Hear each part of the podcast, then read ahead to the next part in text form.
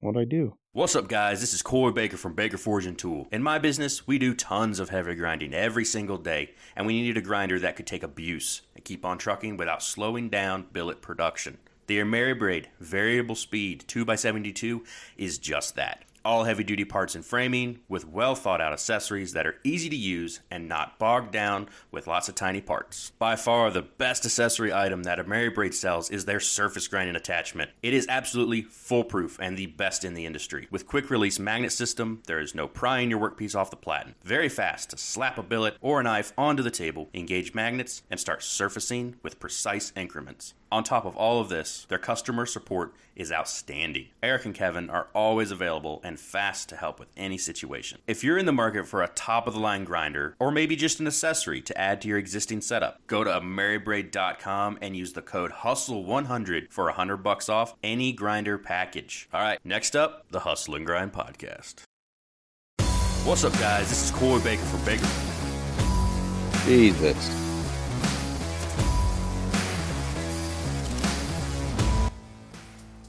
What's up, everybody? We got Amateur Hour back again. I'm your host. Ryan. Yeah, yeah. I'm on the like slidey touchpad on my laptop. It's weird. It doesn't. Anyways, I'm your host, Ryan, Ryan Chadbourne Knife Works, here as always with Noah of the Antioch River Forge. And this week, we got something a little different. We got Justin Taylor. And Justin, you are not a knife maker. Nope. You're a carpenter of sorts and a general contractor. Why don't you explain who you are, shout out your Instagram, let everybody know what you do. Hell yeah. Well, thanks guys for having me. I appreciate it. This is actually my first podcast. Pretty pretty stoked. Um, I am a designer, builder, fabricator. Um, can check check me out on uh, Instagram as uh, ESK Lifer. Um, my career kind of started out in uh, the RV industry. I've been fabricating and building on uh, Airstream travel trailers for shit. We're going on like 25 years professionally and almost Dang. 30 years just overall general. And um, that that kind of led to my uh, just fabrication, you know, background and design and all that kind of stuff. My my father was big into um, uh, the, the carpentry world, so I I kind of grew up on the job site and um, it all. That's pretty much where it started for me. Nice. For the listeners, go onto his Instagram and look at his work because your fit and finish is unbelievable. And Thanks. the work you've done, like you did, um, it was like a ski lift like, yeah, yeah, the gondolas. Yeah, yeah. They're they're vint. They're like 1975, I think, vintage gondolas off of a ski mountain out in Colorado, and uh, I one of my clients up here in Vermont wanted them for a, a, experiential program where they they put them on for like dining dining pods.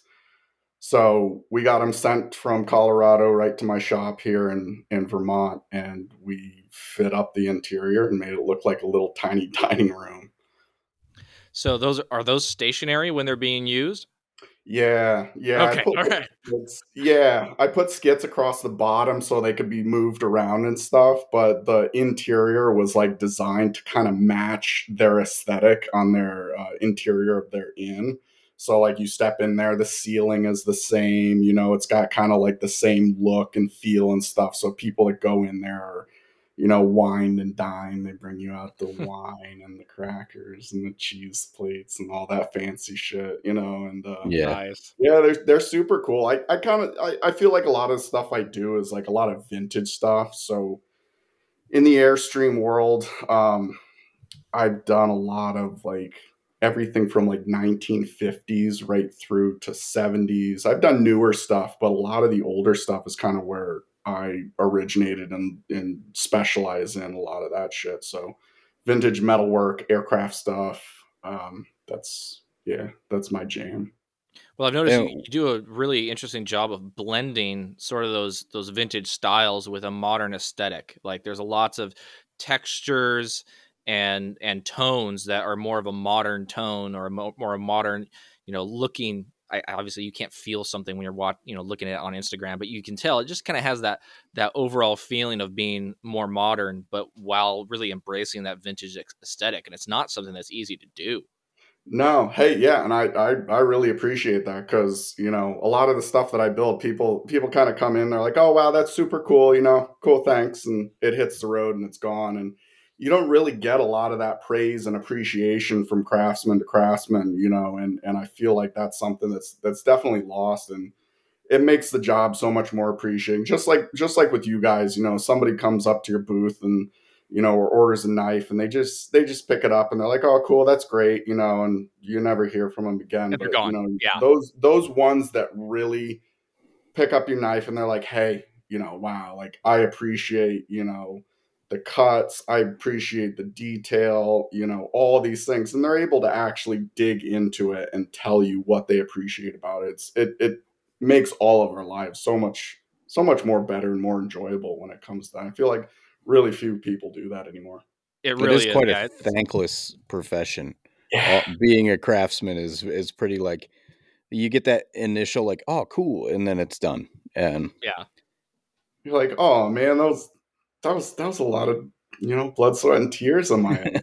yeah mm-hmm. yeah I know you, you go. yeah yeah well I mean it's difficult for us you know we put you know I I forge a lot of Damascus so I mean I could put anywhere from 10 to 40 hours into one knife and yeah. then then I ship it off and that's it. You know, that that's the, that's the end of my interaction with the customer.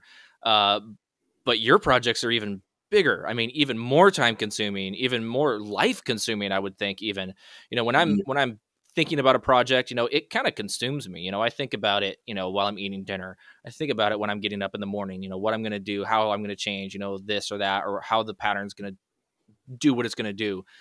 Sure. But you're working on stuff for. I mean, how long would you say like you're actually working on? Let's just say, for instance, um, one of those gondolas. You know, how how long was? First of all, how many of those did you make, and like how long was that project?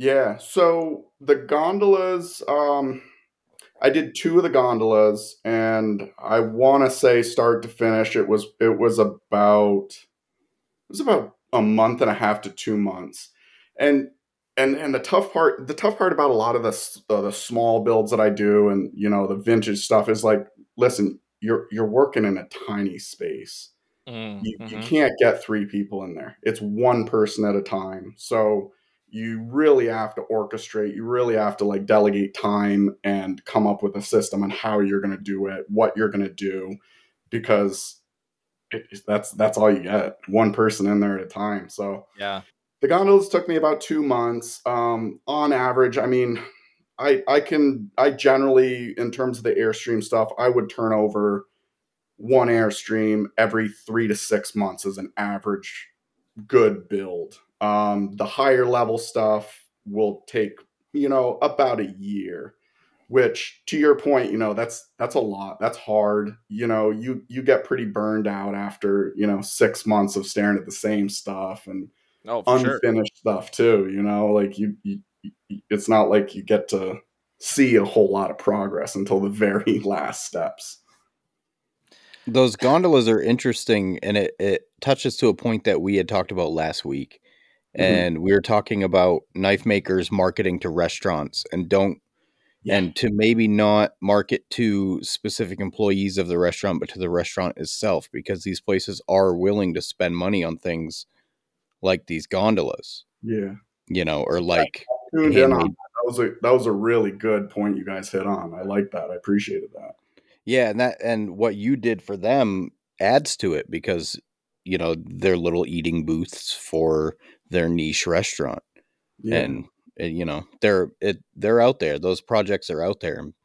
If you're lucky enough to find one, yeah, it's true. Yeah, yeah, you guys hit on some good points that last podcast in terms of like marketing and and the reality of Instagram and how we're able to reach different clientels and it really is becoming more and more tricky to navigate that route and like how how do you market? How do you get yourself out there, you know, because as we were just talking about, you know, like Instagram just shut you down. Like Instagram shut me down. You know, it does that to a lot of people, especially in the knife making world, because it's considered a, you know, whatever threat or promoting violence is what they say.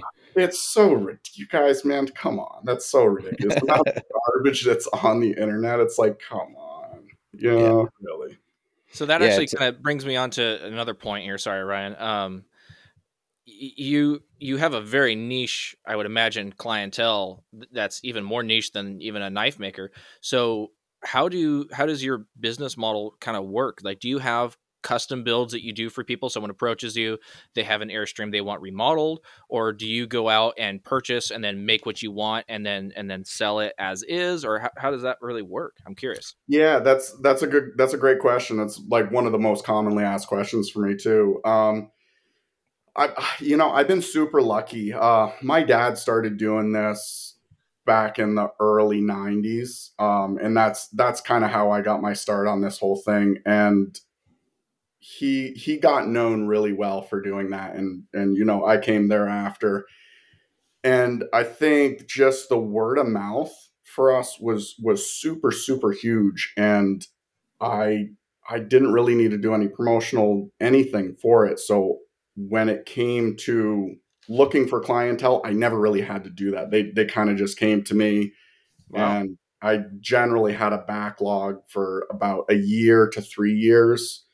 Um so yeah, to to I, I don't know how to to overall answer that, but basically like when yeah, basically there there's never been any rhyme or reason behind it. It's just like the name has been out there. We've been doing it for such a long time that you know it's it's kind of just filled its own shoes.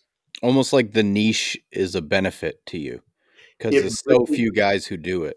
Yeah, it really is. And you know, there's up until maybe the past 10 years, um, we we were kind of the main people doing it. Um, there was a couple I think when we started out, there was maybe like four other companies doing it. And they they actually came after my dad. So my dad was one of the pioneers in this whole thing. Um, and and I just took a he he passed away in 06, so a long time ago. I basically took that and just took it to a whole new level. Um, he did it for people who had like chemical sensitivities, um, who are like extremely allergic to uh, petrochemical stuff like shampoos, perfumes, even even down to electromagnetics and stuff like that. Um, so he, he actually helped a lot of people, and he was chemically sensitive, so he could do that, whereas I wasn't, so I couldn't really do that, but I had the skill set to further that. So I took it to a new level and kind of did more commercial, residential stuff, more on the high end scale. Um, and that's that's where the fit and finish that you're talking about comes into play. And I just kind of took it to a whole new level on that in that realm. Yeah, I can imagine for you and y- what you're doing and the money that people are dropping on these things, they're gonna they're gonna pay attention to every little detail, every little transition. You know, where two boards meet. If there's any bit of a gap, they're gonna notice it and be like, "Why did I give you all this money if it's imperfect?" You know, For um, even probably more so for us. I'm sure there's there's flaws in everybody's knives that only we can spot. You know, and yeah. when The you do one of these detail. yeah the devils are in the details but when you do one of these airstreams is this a to are you gutting them completely and starting from just a shell and working your way out pretty much everything is brand new. When i when i get them you know few people know like how the airstreams work. Like you you can actually separate them right in half and in order to restore them properly uh, the shell is actually removed from the frame. So we got a gantry. We pick this thing this thing right up off the frame. We set the shell down rebuild the steel frame put new axles on it new subfloor and then drop the shell right back on top and then goes the in, in uh, the in, interior. So before you even get to being able to build this, you're already into two months of like just restoring, ripping apart, and making sure the uh, frame and chassis is good to go.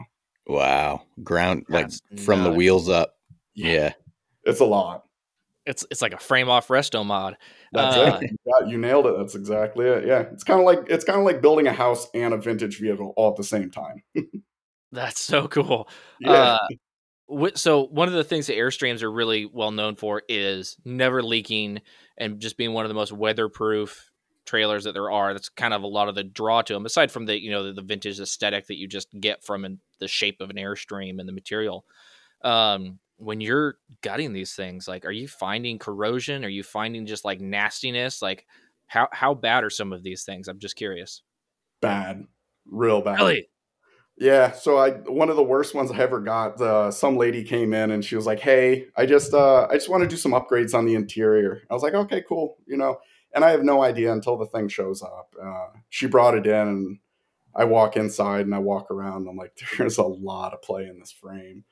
So I like get up underneath and I look at it and I'm like, "Yeah, you're you're you're shot. We got to do a whole frame off restoration." And to the point where once I removed the shell from the frame, you you had no idea, but the frame actually bent in half and fell to the ground. Like the actual Oh. shell was holding the frame together. So Oh wow. And they Yeah. towed it there. I that's exactly what I said to her. I was like, "Oh my god, you realize how bad this was." yeah. yeah, that's a that's a road hazard. That's a health hazard. That's a that's a whole bunch of stuff all in one. Yeah, man. Some of the things that I've seen that rolled in and out of that shop, like it, it makes you super uneasy. Whenever I pass airstreams, you know, any sort of RV, really anything on the road, it, it makes you rethink how close you want to get to cars and all this shit. it's like, oh my god, dude, who built this? What's going on? You know, it's it's bad. Some of the shit that comes through is super bad. Wow. Yeah. As, as a as an auto mechanic, I, I get that to a certain degree, but it's just mostly with vehicles. I don't really think about trailers all that often. But I'll hear something go. I, I live in a small town. There's there's some vehicles around here that probably shouldn't be on the road anymore, and I'll hear them go past my house, and I'll be like, "Are you for real?" Like, I had this one this one PT Cruiser went past my house. Like it was like right when I first moved in here too. So this was quite a few years ago. But it, it made me like rethink where I had just moved to because this PT Cruiser drives by with the exhaust literally dragging on the ground, like sparks flying, just dragging on the ground, the exhaust. And I'm like, this is I live in a very dry climate. Like wildfires are a major concern. And this was in the middle of summer. Like it probably hadn't rained in like two or three months and it was 100 degrees outside and this person's driving around with their exhaust flipping sparks everywhere just dragging on the ground like like nothing's God. happening it's like oh man Yeah, There's Yeah, car you can just poke your finger through the body. Yeah, yeah, just- that's how that frame was. It was so bad. that's an east and you know thing. even here's here's a sketchy thing too though and and uh, and i'm sure this pertains to also to your guys industry in terms of people who consider themselves professionals and and don't really abide by you know just kind of any sort of form or you know they're just kind of considered hacks. Um we've we've had uh I, I came across an airstream one time that was that was built for uh, this was a commercial venue, so sometimes we'll take the airstreams and we'll we'll split the sides wide open. We'll put these big, massive gull wing doors on them, and, and Yeah. um, they'll go out for activations for like. Uh, we've done stuff with like Abercrombie and Fitch, and you know, big big name companies where they come in and they want an activation. So there's this company that did this one trailer, massive opening, and um, they were they're I don't know if they're highly renowned, but they were spoken of through through the airstream world pretty you know pretty highly, and um, I don't think they had the background to really kind of tote that. But uh, this trailer gets about halfway across the U.S. and the and the frame splits. It was built in the East Coast. It was going to go to the West Coast. It gets halfway across, and the entire frame splits it's got to go to another shop. They got to rebuild the whole entire thing to get it on the road to meet this this one activation date. And it's like, you know, it it, it it's really shitty because it's hard. There, there's no governing. There's no check and balance for for some of these fabricators, and some people just do it to be like, "Yep, get the check, send them on their way, and that's it." You know, Yeah. no quality control, none of it. That's scary, man. Yeah, I mean, there's there's the exact same thing in the automotive world. You know, I'll I'll, I'll get stuff in at my shop that, oh hey, it was at this shop for this and this, and then I look underneath it and I'm like, well, don't go there again. Yeah. You know, like Yeah, I, I've I've seen some sketchy stuff, uh, particularly with electrical. Electrical is one of those things that you just you don't want to mess with. You know, I I've I saw this one vehicle and I told him I was like, I'm not working on this. I was like, I'm not going to get blamed for whatever anyone else has done, um, because this is bad. it's a and, uh, liability for you. oh, it's a liability for me. It's a liability for my shop. I mean, Yeah. I'm pretty much covered, you know, just be where I work at, but I don't want to get, I don't want the blame, you know, I don't want the, the conversation that's going to happen. Like, oh, hey, what did you do? And then sure enough, um, within, I think a month, it burned to the ground on the side of the road. Damn. That's bad. Yeah. I got pictures sent to me like, hey, you remember this vehicle you refused to work on? Here's, here's what it looks like now. And it's just a smoldering pile of ash. Burnt to the ground. Oh, it was awful. Yeah. I mean, it was the best thing that could have happened to that car, but still, I mean, Man, Yeah. cars cars no one was burn hurt. good too. yeah, they do. Those new ones with the batteries. yeah. Oh yeah. Yeah, oh yeah. I saw a picture of a line of Teslas at a dealership the other day. It looked like the whole like the whole line of Teslas. I- I'm not speaking bad about Tesla. If there's any lawyers listening, I want them to be fully aware. This is just an observation that I saw on the internet, a picture of Teslas that have burned down. I'm not saying that there's anything inherently wrong with the battery system or anything else with Teslas. Please do not come after me. I'm making no insinuations whatsoever. I just saw a picture. Of Teslas that were burned to the ground. That's Sorry. historic for battery cars though.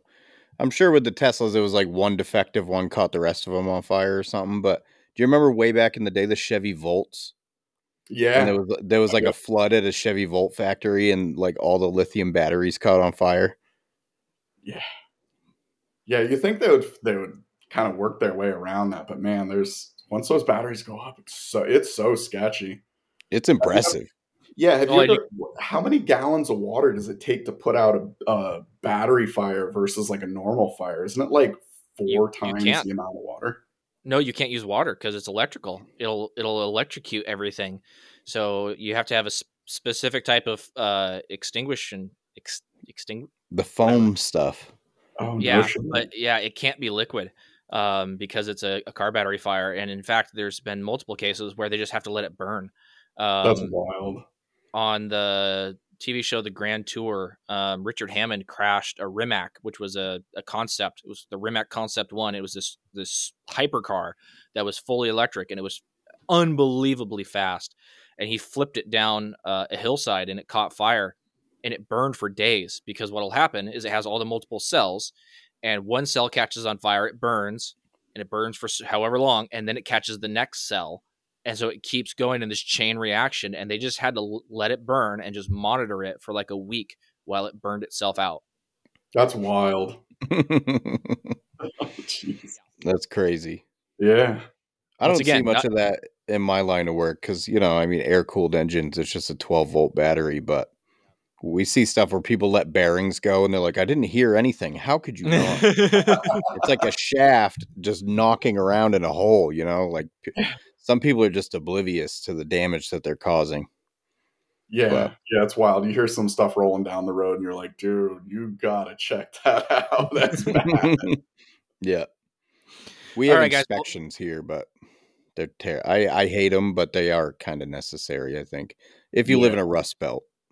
yeah. Oh yeah. Tell me about feel- it. yeah i was going to say that about the the, the airstreams. I, I forgot that you're up in vermont so i mean the east coast is notorious for corrosion in vehicles. I've seen pictures and i mean i don't have to deal with that here. I mean when i worked over on the coast i mean there was still a you know a decent amount of corrosion but man where i live it's not nearly as bad as it is in other places.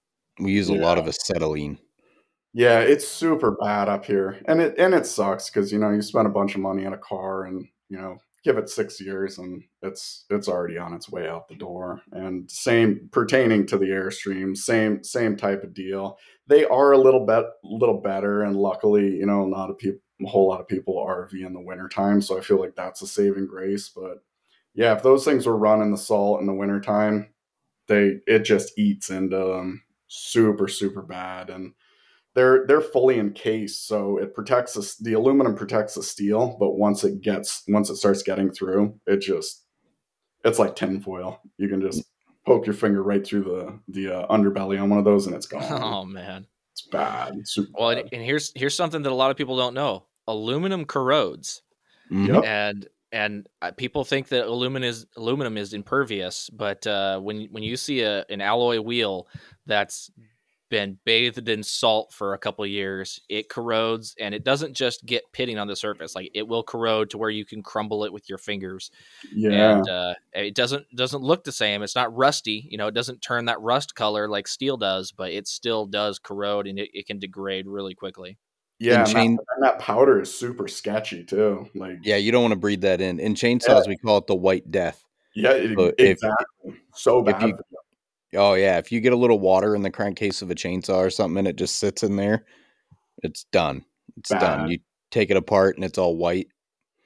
Hmm. Even if you can clean it off, the integrity of the metal is compromised and yeah, yeah, it's weird how it works. Really quick. Yeah, what's that called? It's called uh, filiform, where um, it uh, it gets underneath the uh, like like for some rims. If you have rims on a car, right, and it's got a clear coat on it, uh, that salt gets underneath there, and it's like a little worm. It eats its way through, and it's called uh, filiform. We get that on the airstream super bad, and it'll look like there's just worms crawling underneath the uh, clear coat on the Oh. aluminum. And once it's in there, it's it starts embedding into the actual aluminum. So, you know, you got you got to have like a two hundred thousand dollar airstream. You drive it through the winter, and it gets just enough of that in there, man. Oh, there's you got you got to replace the aluminum if you want it to look new again. Right. That's crazy. Yeah, so it's- are they? Can you can you replace like individual panels, or, or are you talking like a whole new shell at that point? Yeah, yeah, you can. So, and and this is this is probably why I've always um, kind of tried to stick to the older ones because, excuse me, there is a there's a totally different type of metal that's used. It's 2024 T3, which is an aircraft grade um, aluminum, and that's that's really the beauty of the older like pre 70s airstreams.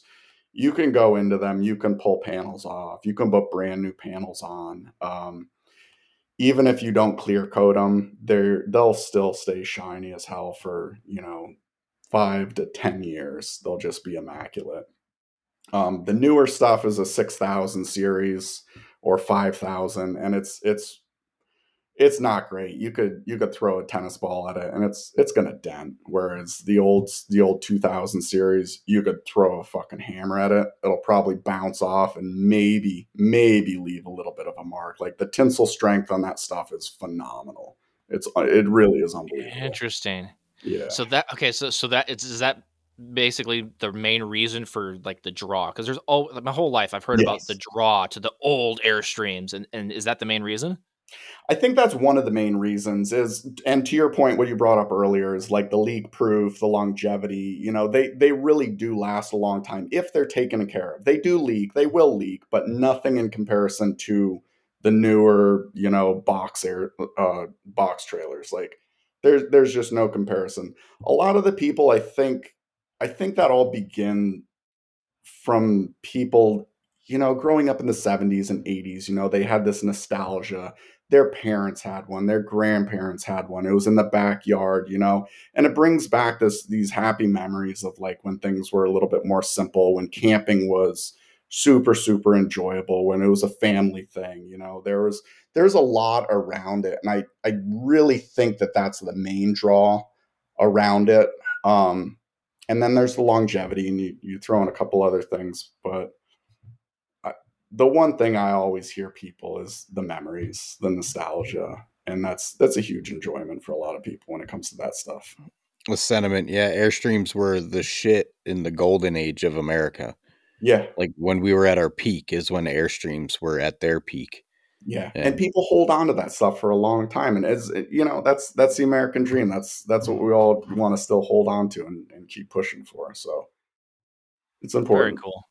Yeah, Awesome. Well, I think hey, this is a great spot. I think we need to throw in an ad for one of the people that uh, sponsor this show. Let's do it. Oh, Let's yeah. hear about Maritime Knife Supply. Hustle and Grind is sponsored by Maritime Knife Supply. Whether you're looking for steel, abrasives, handle material, forges, epoxy, or anything for making in general, Maritime Knife Supply has you covered. And in the US or Canada, they ship faster than the great Cobra chicken goosesses that their country is known for. Go to Maritime Knife Supply, and when you buy a 10 pack of belts, get 10% off. And tell them we sent you, eh? Eh? Thanks, Luke.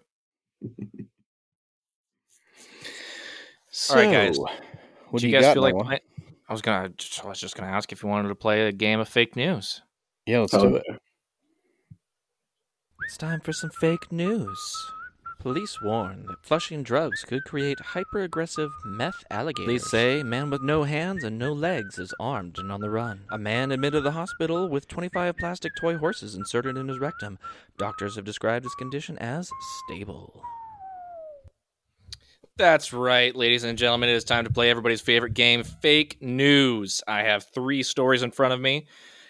Two of them are absolutely real, happened right here in the US of A. One of them is fake, facade, fake news, satire. it is all of you listeners' job, Ryan and Justin, to guess which one is the fake. Are you ready? Ready? Here Oh, we yeah. go. Woman arrested for defecating on boss's desk after winning the lottery, only to find she misread the numbers. Next up, Oregon man driving stolen car crashes into woman driving another stolen car. Both arrested. And lastly, wanted Florida man tries to throw cops off with a sign reading, quote, Johnny Yates does not live here. Oof. uh, I'm, I'm, gonna gonna, go. You go ahead, Justin. Sorry. I'm, I'm gonna probably go with Florida. You think the Florida one's the fake one? Yeah. Which one was the Florida one? Is The that the Florida- pooping on the desk? No, that was the Florida man trying to throw the cops off with a sign saying that he doesn't live there. Yeah. I mean, that seems quite methy. Seems like something somebody on meth No, would I feel like I feel like I feel like you- there's a little bit in here that's trying to throw me off too because I I don't know I feel like all those could be pretty realistic. Noah's famous for that. Uh, I feel like the poop desk one is real. So Yeah. I'll go with I'll go with Justin. We'll say the sign guy was fake. I feel like Ryan's just been agreeing with our guest for like the last like six episodes. He's not even like trying to figure it out. He's just like, yeah, I'll just show some solidarity. Whether we're right or wrong, I'm going to go with the guest on it. Not even trying. like I'm wait, always wrong. which one was it? We'd going by numbers one, two, or three. Let's just pick. All right, I'll read them one more time and you guys can just make up your minds. Okay, here we go. Woman arrested for defecating on her boss's desk after winning the lottery, only to find out she misread the numbers. An Oregon man who was driving a stolen car crashed into a, woman driving a different stolen car. And a Florida man tries to throw off the cops with a sign that read, Johnny Yates does not live here. yeah, I'm, I'm gonna still I'm gonna still go with Florida. Where so where was the first one from? Like where Uh, where's that? I just copied the headline. Sorry. I, I Oh, don't know. Okay. Because I, I feel like I feel like there's some weird shit that goes on in Oregon. I feel like there's some weird shit, definitely weird shit that goes on in Florida. Yeah. I, I'm I'm gonna stick with Florida because I, I, I got a feeling about this. okay. All right. Ryan, what you got? You stick I'll with it? stick with it. Yeah. All right. You're both wrong. God Uh, it. was, Ugh. Is was it, is the desk poop pooper? desk? Yeah, well, yeah, it's absolutely the poop desk. Yeah. So See, you got to give us more. I feel like I feel like if you told me that was also from Oregon, I'll be like, yeah, that's that's definitely that could definitely be real. so uh man, I can't remember what I was gonna say. Okay, so the original headline just read that the woman was arrested for defecating on her boss's desk. I added in the only to realize only to find that she misread the numbers because I thought that that might be like a little bit more of an indication that it was kind of fake. Like, like what are the what are the odds that you like go to the point to where you actually like poop on your boss's desk without verifying the numbers? Like, come on. Man, I, Wait Uh, I had really the money. think- I really think somebody's got to Google this and look this up because I bet you anything there's probably a lot of fucking weird shit like that. um. So, anyways, uh, real quick, uh, the the fake one, uh, sent in by uh Kyle KH Daily Knives. Thank you very much, sir. Go check that man out. Um, I just recently picked up a, you know, what what do you call it? Uh, pin stock. uh, cutting sled from him, and I absolutely love it. So that thing is super Oh, awesome. I I used that a lot this week. Um, the Oregon band driving the stolen car sent in by uh, Nick Tobin, who was on the show last week, so everybody knows who uh, Pickle Cutters is. And the uh, the one that fooled both of you guys uh, sent in by Brad Troxclair of Troxclair Custom Cutlery. So thank you all very much for contributing to the show. We appreciate you guys. Hell yeah. Faux show. Absolutely. All right. What was next So- on the list, Ryan? Next on the list of what? I don't know, we had like Oh, sorry, you don't use lists. Yeah, My bad. Yeah, who has lists? so I was curious, do you ever get any orders for things that aren't restorations? Like does anybody want to turn one of these into like a food truck or Oh yeah, yeah. I've I've built. uh If uh if you're on Instagram, I think it's like uh. What is it? It's SF Bar Cart. Um, it's a bar that I built for a guy out in California, and it's uh he actually has two of them now, but the first one I built, um, designed and built, and that is essentially the side is a gull wing. It opens up and out. The bar actually folds out from the inside and um, there's taps like beer taps on the side. There's two kegs on the front. There's a keg on oh was it? Two yeah two on the front one in the back. Um so we did that one. There's uh there's a couple other ones that were done. Food concession bar uh shit who else? I i know i'm forgetting like two or three other. We've we've done one for like the brother at Dell Computers, um, the bar car worked with a, with a couple high end uh, companies. I, I I can't still can't say. I think they're technically still under NDA, but um, yeah, yeah, we absolutely get we we get weird shit, man. Um, I did uh, one of the coolest ones I actually did was uh, fully off grid airstream. It was like a 20, 28 foot airstream. It was completely and totally totaled. It was it was deemed garbage. Um, I got it, brought it back to Vermont, ripped it all apart, put every every sheet, every rivet, all brand new from the ground up. Put a six inch lift kit in it. Yeah. Did a whole custom interior. Is for a guy who was an architect and a designer. He knew exactly what he want. And um, we put like at the time we broke the record for most solar on an airstream. It was like think it was like 940 watts of solar on the roof. Like this thing could live a lifetime on its own. No, never needing to be connected to power. A composting toilet, like a What? spa style like bathroom with like teak on the floor, teak up the walls.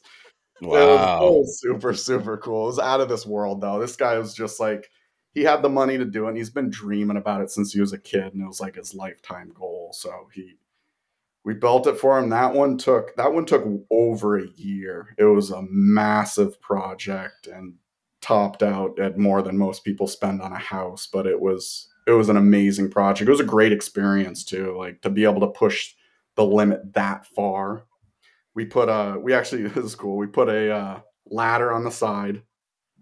I I custom built and fabricated a roof rack that went on the top. And on top of that roof rack, we blew a hole through the ceiling, cut a big hole, and put a pop top, an automated pop top camper on the top. So you know, like the ones that people put on their their 4Runners and stuff that pops up and you sleep in it. Yeah. Mhm. Yeah, we put one of those on the top of an airstream. Oh my Nice. gosh. yeah, yeah. It was it was pretty radical. so you said you did a six inch lift. Was this a? You said it was it a twenty eight foot? Was it a double axle or? Yeah, 28 foot double axle, and we actually put in two doors. So there's a door in the front and a door in the back. That's huge. That's so cool. Yeah. Yeah. Do you have yeah. pictures of this like on your Instagram or anything? Yeah, if you actually, uh, so I I gave my personal handle, but um, it's what's my business one? It's uh, oh, I got I got a ton of pictures. It's uh ESK. People need to see this. Yeah, ESK look up Productions. ES, ESK Productions um, Okay. on Instagram, and there's there's a ton of pictures. Like I did a whole slide of it all on there, and you can you can check them out. It's it's unreal. It was it was probably the coolest damn thing I've ever built. How far back That's do I have to scroll? Um, if you're on, so if you go to my personal, if you go to my personal ESK Lifer, just tap on the at the at link. It's at ESK Productions. Yeah, Right well, on. I'm I follow both of your pages, so I'm already here. Oh, gotcha, gotcha, gotcha. Yeah, just um. oh, I never mind. I see it. It's right there. It's right there. right there. Yeah, it should be like the second thing under the gondolas. Oh my gosh. Yeah. Look at all those freaking Oh my this is terrible uh terrible audio podcast but uh seriously uh you, you listeners you need to go check this thing out like that is insane Yeah, dude, the countertops in there were like 200 year old white oak, like reclaimed What? white oak. Like, I I custom fabricated like a metal foldable table because he he didn't want a permanent table. The whole bed in the front or the whole seating in the front turns into a bed. Like everything just took so much. I mean, we're down to like an inch of room for like the table to go under the couch and storage and you know Is this a sauna? battery bank and yeah. Is this is this a sauna in in this? It, it looks it's actually just a shower but doesn't it look like a damn spa? It does. It looks It's insane. incredible man. Oh my gosh. Oh that is it's so radical. The pop-up on top is huge. I mean that is just nuts. Yeah yeah and i mean to that point like the the structural engineering that we had to go through to make that like you well yeah because the roofs of these aren't normally put like one human on top of there and that's that's that's about enough. You don't want to put any more than that. So like the whole thing was designed to basically cradle the roof and restructurize the shell. So you can put um, i think we had to hold something like 650 pounds was our our top out limit because they wanted two kids plus solar plus the weight of the pop-up which is like 250 pounds like you start doing the numbers on all me, this yeah. shit and you're like holy crap that's insane yeah Wow. Well done, man. That is such a cool build. And and again, I mean, so I wanted I'm just curious, where did this attention to detail come from? Like what what part of your life, like you told, you know, you kind of grew up in the trades, your dad was in construction, like where where is this like fine tooth comb that you just have in your brain? Like where did that come from? Like what is there something you can point to in your life that brought that forward? Yeah, yeah, pretty much. Uh, so my father was not a finished carpenter. He was he was very rough. Like everything he did, he he did so many things in his life. He was just like 900 different directions all at once, and none of them were ever really finished. They were never neat, clean, tidy, anything. And I, I don't know. I feel like it was a mix between that and just like not wanting to have any sort of chaos in in that world. So I kind of just like had to pick up where he left off certain things and I was like, "All right, well, he got me this far, so I'm going to make it fit and finish and and clean it up." And I feel like I spent a lot of time you know doing that and he also had me come in and I I started doing finish work for him. So yeah, I, I feel like it had to do with that, seeing the chaos and then being like, all right, well, I want to I want to take it a step further than that.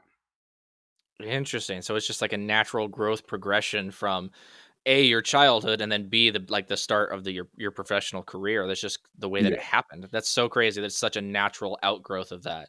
Yeah, that's- yeah, and and I mean, I grew up on job sites. I I've been building. I've been run. I I started running crew when I was like ten years old. So you know the job the job sites were very very regular thing, and and watching how I think I think a lot of it too was watching how other people did work and you know critiquing it and having to be the guy that comes through and says like this yeah this room is done. It's ready to rock and roll.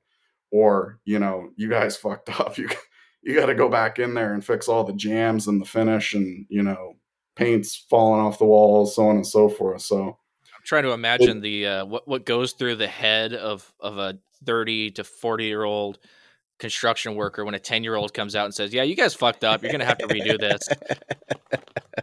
oh they they hated it. I mean even even, even into like my 20s and 30s people people still look at me and they're like you know how how is it even possible that you have you know 20 28 years into this 20 years? How like how is that even you know? And they they don't like being told what to do and never have. So it's definitely an uphill battle and it's really hard. And i feel like i do feel like a lot of people um deal with that too though you know uh people look down and they're just like, you know, how how how are you a professional? Why why should I trust you to do this? Why I'm going to give you a bunch of money to do this? And it's like, well, you know, some of us earn we earn our right to be able to do that, and we've spent the time and a lot of a lot of time into it, you know. Yeah, yeah, that that comes into like uh an interesting thing that we as knife makers and I think all craftsmen and artists deal with is imposter syndrome. Yes. And and also the reverse of imposter syndrome where you're not as good as you think you are. Or you you know what I mean? That that's that's a sickness out there too that a lot of guys are not as good as they think they are. Yeah. But that's that's but, such a good way to put it. And that and that's very very true. Yeah. And and it's we, hard uh, for clientele to to sift through who is who is humble, who is not humble, who is legitimately as good as they say they are, or who's even better than they think they are. Because um, I think those are the people that people really, if you're going to be out there spending your money, you want to find that guy that's not, he doesn't think he's as good as he actually is, because that's when you're going to get the work that is his absolute best because he's striving to prove to himself or herself that they are as good as they want to be and they might already be there you yeah. know that's really I, I, you nailed it man that's that's yeah. yeah. that's super important i feel like that's super important for a lot of people to hear too because the imposter syndrome thing is real it's it's and it's a really tough thing to deal with too because you know people that forge their own way in a lot of these different industries doesn't matter if it's you know carpentry knife making finish work whatever you know you name it it some people forge their own way in it and it doesn't necessarily mean it's good bad you know you could have mentors all you want but a lot of us just fight our own way to the top and a lot of it's trial and error and and the people that are humble about it and really, really want to progress, those really are the hidden gems that create fucking like work that is just top notch. And there's always a little bit of that imposter syndrome in there. It's it's tough, but it's a part of it, man. It really is. Yeah. It is, yeah. So you guys got all serious. I wanted to, I wanted to kind of go back and say something that was kind of funny. Um, so we, at, at, at, my shop, where I, my day job, the youngest guy in the shop is our drivability guy. So if you don't know what that is, he deals with electrical. He deals with, you know, your car's running, but it's not running right. You know, if, if that makes sense.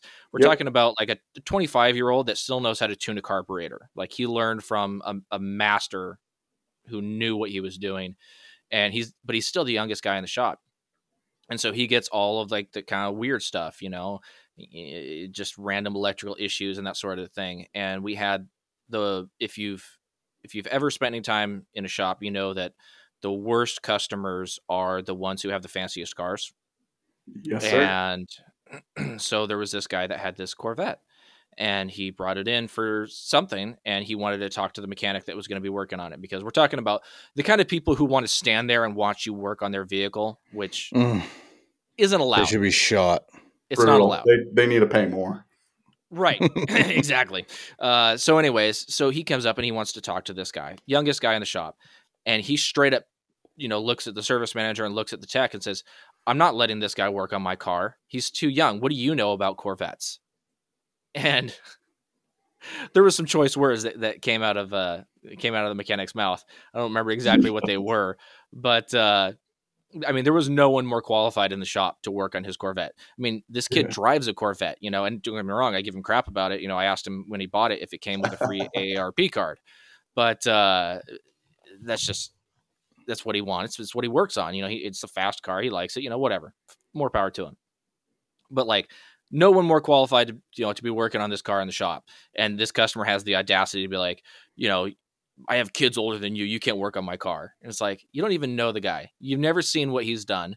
You have yeah. no idea what this kid's been through to get where he's at now. And you're just going to blow him off because of his age. Like, you know, that's, that's ridiculous. And it was funny too. Well, and it was funny to the rest of us because, you know, we knew who he was talking to. And it's like, no, you don't know, you don't know anything. By all means, take it somewhere else. Go for it. Yeah. You know, have fun yeah, with that. yeah. Speaking I've had which, that how... happen at my job. Yeah, I'm sure you yeah. have. because I'm you know I'm tattooed. I'm covered in tattoos, and Oh yeah. we, we had a guy who was like just berating me about ignition coils one day. And my my coworker put it perfectly. He said Ryan put on the lab coat because I was like, "Do you even understand how a ignition coil works?" And I started drawing up on. We have a big whiteboard out on the front counter, and I was drawing on the whiteboard like they have two coils inside of them, a primary and a secondary. And when the magnet passes by, it builds charge in the primary and it releases the charge to the secondary, which releases that charge into the spark plug. And the guy was just like, I look dumb. I'm not fucking dumb. I can fix your saw. It's so frustrating when that stuff happens too. Because Well, you, you know it's a guy that can't change his own tire. Exactly. Yeah, exactly. Yeah, I feel like I feel like you guys get this more than anyone too. You know, like fuck me and Kayla walk into just about anywhere and they look at us and they're like, these fucking these fucking guys, dude. Like we were just we just went to go get a car. We got to get a car. Um, and uh, we walk in there and you know, this guy. They just look at you and they're like, "These guys probably don't have two nickels to rub together." And they're like, "Come on, you know, tattoos and I still got my work boots on and you know, just immediately judged super quick. But Yeah. that's our world. This is what we live in. yeah. Yeah. We're used to it. I was going to ask, how old are you, Justin? Um, shit, I'm gonna. I'll be 40 in March. Gotcha. Oh, All mm-hmm. right. The big Yeah. four You're, you're al- almost to a respectable age then. I exactly. I know. Hopefully, hopefully. We're cursed though. Us '80s babies age better than any other generation. Dude, that's so real. I, Yeah. I swear to God, man. I, I look, I look at some people. I'm like, damn, dude. I'm thankful. I'm doing great. I think. My coworker, we look similar. Like we must be from like the same ancestral heritage or something. We look like we could be brothers. He's 10 years younger than me, but he looks older than I am. yeah, I'm like, yeah, yeah. I, sorry, I got bro. friends that are at least seven, eight years younger than me, and I'm like, dude, that's got no hair, going gray. I mean, I got a couple grays. Don't get me wrong, but no shit. 40 years old. I didn't even think I would make it to 40, so I think I'm. I think that goes for most most people in the millennialish generation right there. We expected the world to end sooner. yeah, Yeah, oh, yeah. you got a baby on the way. Did a lot of stupid shit too. I mean, yeah, there's man, that. The stuff we did growing up, it was out of control. I we definitely shouldn't have made it past a certain age. We were the first generation to eat like processed trash food. Oh. And for, and for some reason, we're just still kicking. it's like, That's why maybe we got the right preservative at the right time, and it just yeah. like in our we'll bodies. preserve for the next like 15 years at least. Maybe after that, we'll go downhill. yeah. Oh man, Ryan, let's let's hear from uh let's hear from one more sponsor, and uh, and then we can kind of finish this up. I think. Oh, Yeah. Phoenix Abrasives. get it. Hustle and Grind podcast is sponsored by Phoenix Abrasives, your one stop abrasive shop. When you go to phoenixabrasives.com, click the shop icon in the upper right hand corner to find all the abrasives you'll ever need. Check out the Incinerator 36 grit ceramic belts, along with the Trizact Gator belts that the hosts of Hustle and Grind use every day. When you check out, use code HUSTLE10 for 10% off your entire order. Thanks, Luke. Thanks, Luke. Before we wrap this up, there was one one other thing I wanted to ask you. And you have the unique perspective. You're the first guest we've ever had that's married to a knife maker. So you have the perspective of the spouse of one of us. Yes, so sir. I w- I was curious, what's it like being married to a knife maker, or and have you noticed any similarities in the knife making process that can be translated into your processes, or vice versa? Does that make yeah, sense? Yeah, that's that's a good yeah, that's a good question. Um, there are a lot of similarities in terms of the understanding of um, metals and materials, heats, uh, temperatures, essentially, um, and a couple other fine things like that. Um, but also to the same effect, it, it's it's totally different too. Like for for example, sheet metal, um, it's exact. Everything is exact. Um, what Kayla does is a lot. Of, she does a lot of custom forging and stuff, and there is there is so much uh, uh, creative leeway in that, which is so enjoyable and so freeing. And I think that's one of the things that I enjoy most when I'm able to work in the shop with her is um, I, I come from a world that's very fit form finish. Like like you guys are saying you see you see the quality of it. Everything has to be exact. Your measurements are exact. When it comes to sheet metal i mean if you're off like a, a 32nd or a 16th like it's a big deal. When it comes to a lot of that stuff it's not. Um so yeah there there are a lot of similarities but also to the same point and and i was thinking about this the other day quite a bit um there there isn't at the same point, you know. Hmm. But uh, that's that's very interesting.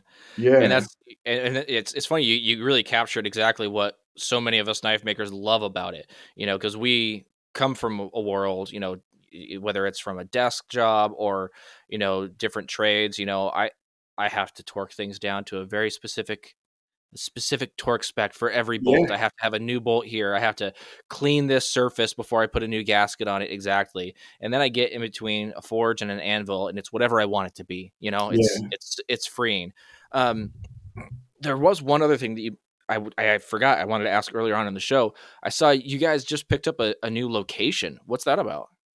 Yeah, yeah. So um, we just moved our our shops in together. Um, we needed something a little bit closer to home. You know, the kiddos on the way, and we both our our work is both suit is like really important to us. So to be able to uh, facilitate that without driving, you know, like 30, 40 minutes, you know, to the shop and then coming home, it, it just chews up so much time. So we got something a little bit closer to home, and um, we we found this spot that's just it was just fucking magic for both of us. And um, i was able to get her shop and my shop in together. And um, we we got a I, I don't want to say too much because we got we got some cool shit coming and you guys will you guys will see it. Tune in okay. tune into her instagram and mine and and we got some fun stuff coming up. But uh yeah the shop is fucking amazing. It's it's everything that we are and um, there's going to be some really really cool shit that we're coming out with in in the years to come.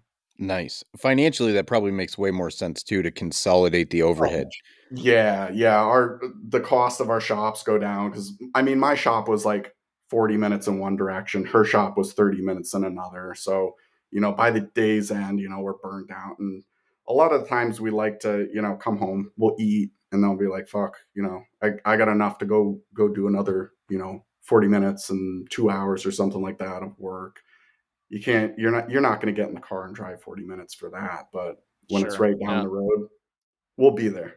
Nice. Yeah. Well, that's super awesome man. I'm happy for you guys you're able to do that. And that's such a cool thing you know i mean not i mean not every basically no one i mean has the opportunity to you know like work with their spouse. I mean for some people that would be a problem but yeah. it doesn't sound like that's the case for you guys. I mean, when we were talking to no, when we were talking all. to her when she was on the show, I mean, she we were kind of asking her, you know, like, hey, you know, separation, you know, what do you get, you know? And she's like, no, I love it. We're hanging out all the time, yeah. and that's so cool that you guys have that relationship where you can work together or at least in the same vicinity.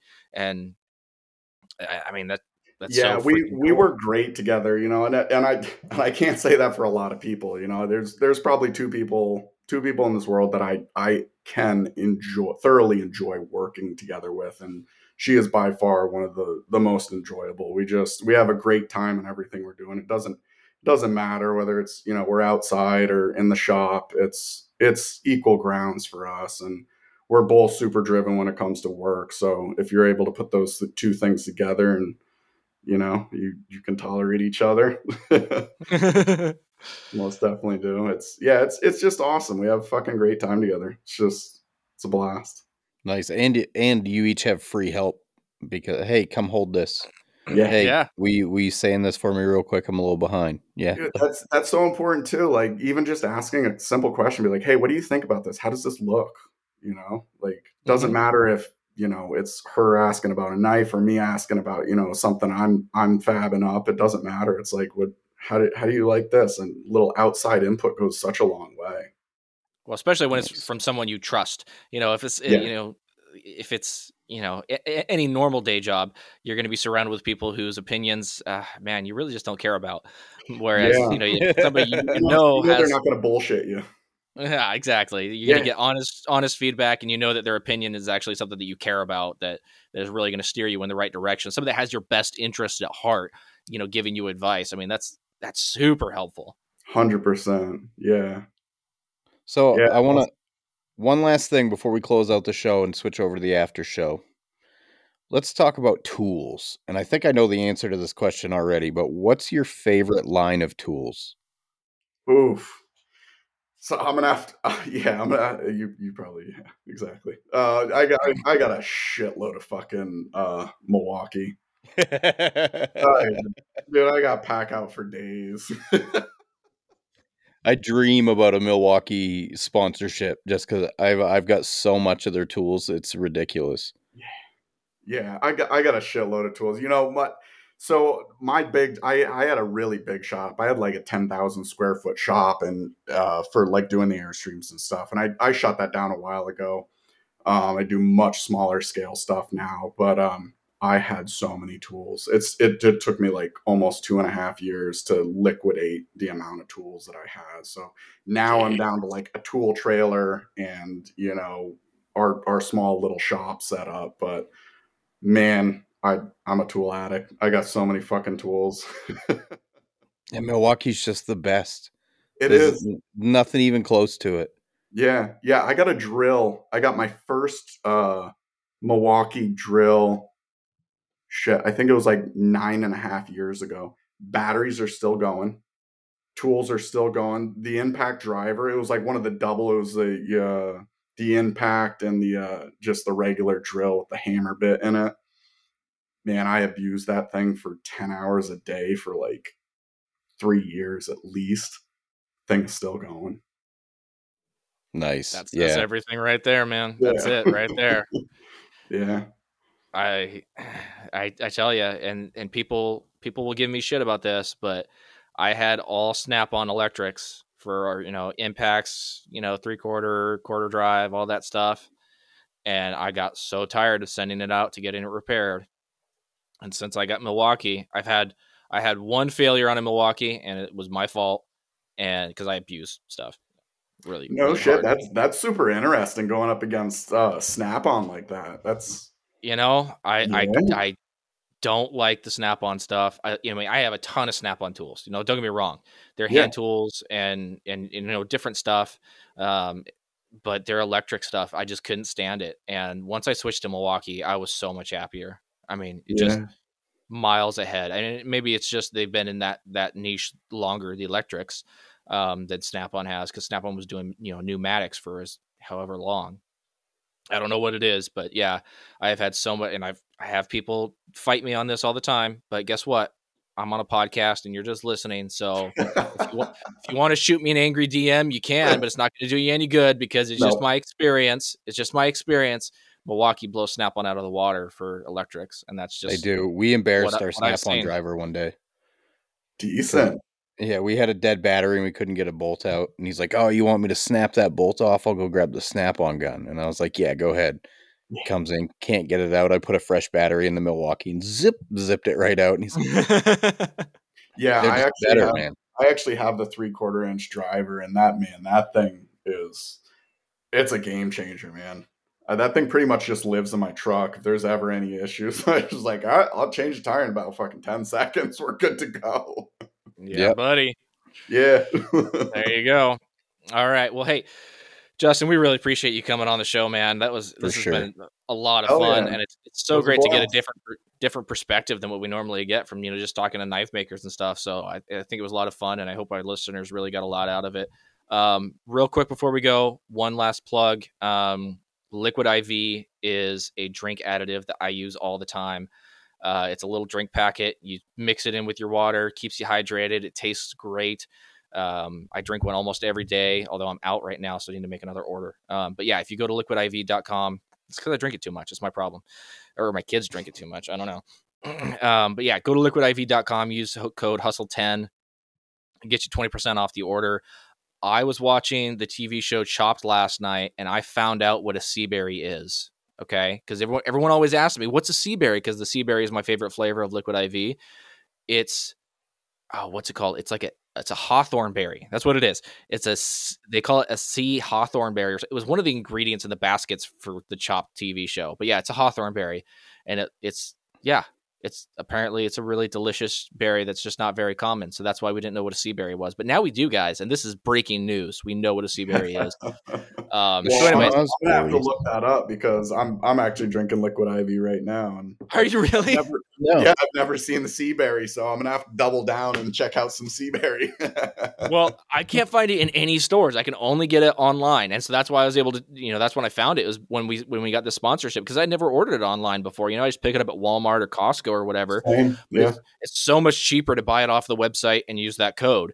I mean, you just oh, yeah. you, you, get it for way cheaper. So, um, well, I'm on it. it they have way more flavors online than they do in the stores, so it's definitely worthwhile to do that. So, dig it. Anyways, guys, Ryan, you got anything else? Can we uh, switch on over to an after show?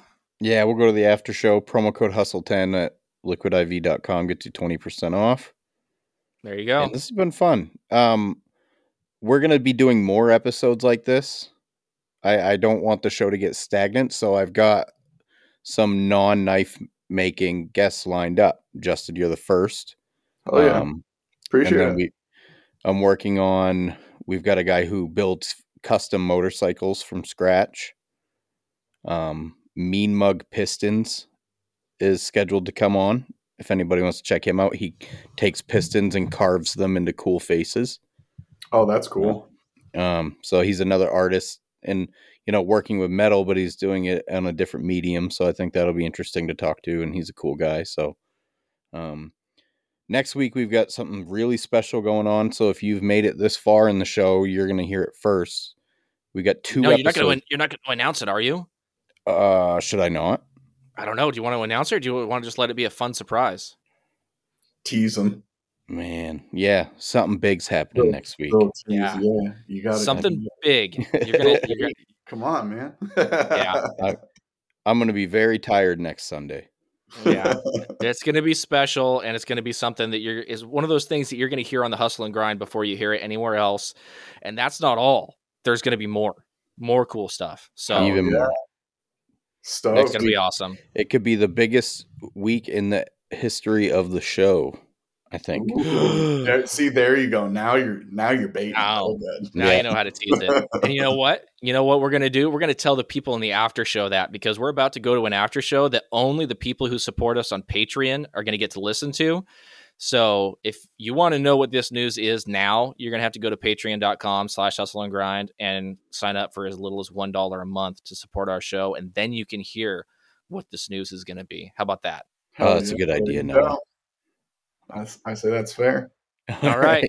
Justin, it's been an absolute pleasure. Thank you so much for coming on, man. This was great. Hell yeah, guys. Thank you. I appreciate it. It's been a blast. Anytime, man. Anytime. Hell yeah. Bye.